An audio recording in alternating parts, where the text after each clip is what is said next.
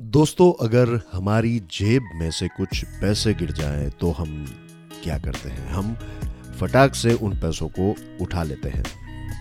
ये हमारा बहुत ही नेचुरल और रिएक्टिव डिसीज़न होता है। पता है क्यों? क्योंकि बचपन से ही हमें सिखाया गया है कि पैसों की कदर कीजिए, पैसों को रिस्पेक्ट दीजिए।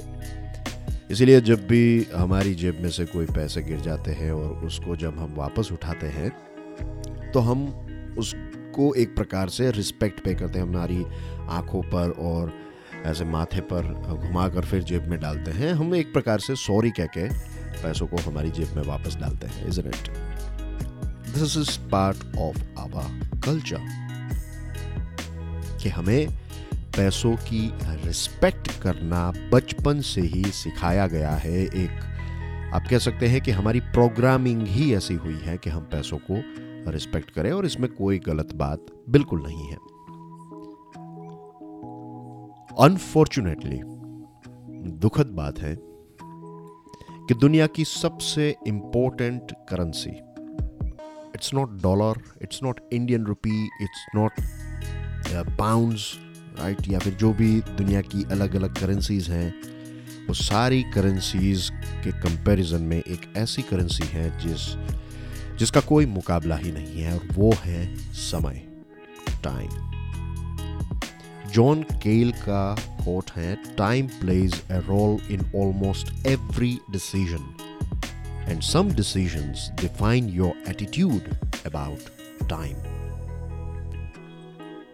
आप जो भी डिसीज़न लेते हैं, उन सारे डिसीजंस में समय एक बहुत ही इंपॉर्टेंट रोल प्ले करता है। लेकिन कुछ आपके डिसीजंस जो हैं,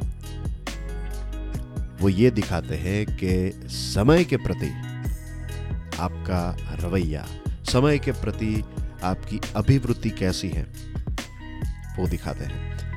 दुनिया की सबसे इंपॉर्टेंट करेंसी मैं समय को इसलिए मानता हूँ क्योंकि हम सबको एक लिमिटेड अमाउंट ऑफ़ टाइम दिया गया है।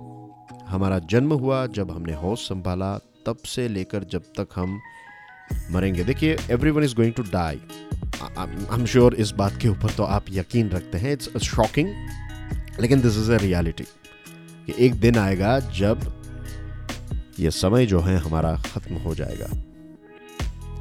तो we all have a very limited amount of time एक लिमिटेड अमाउंट ऑफ़ करेंसी जो है वो हमारे पास है।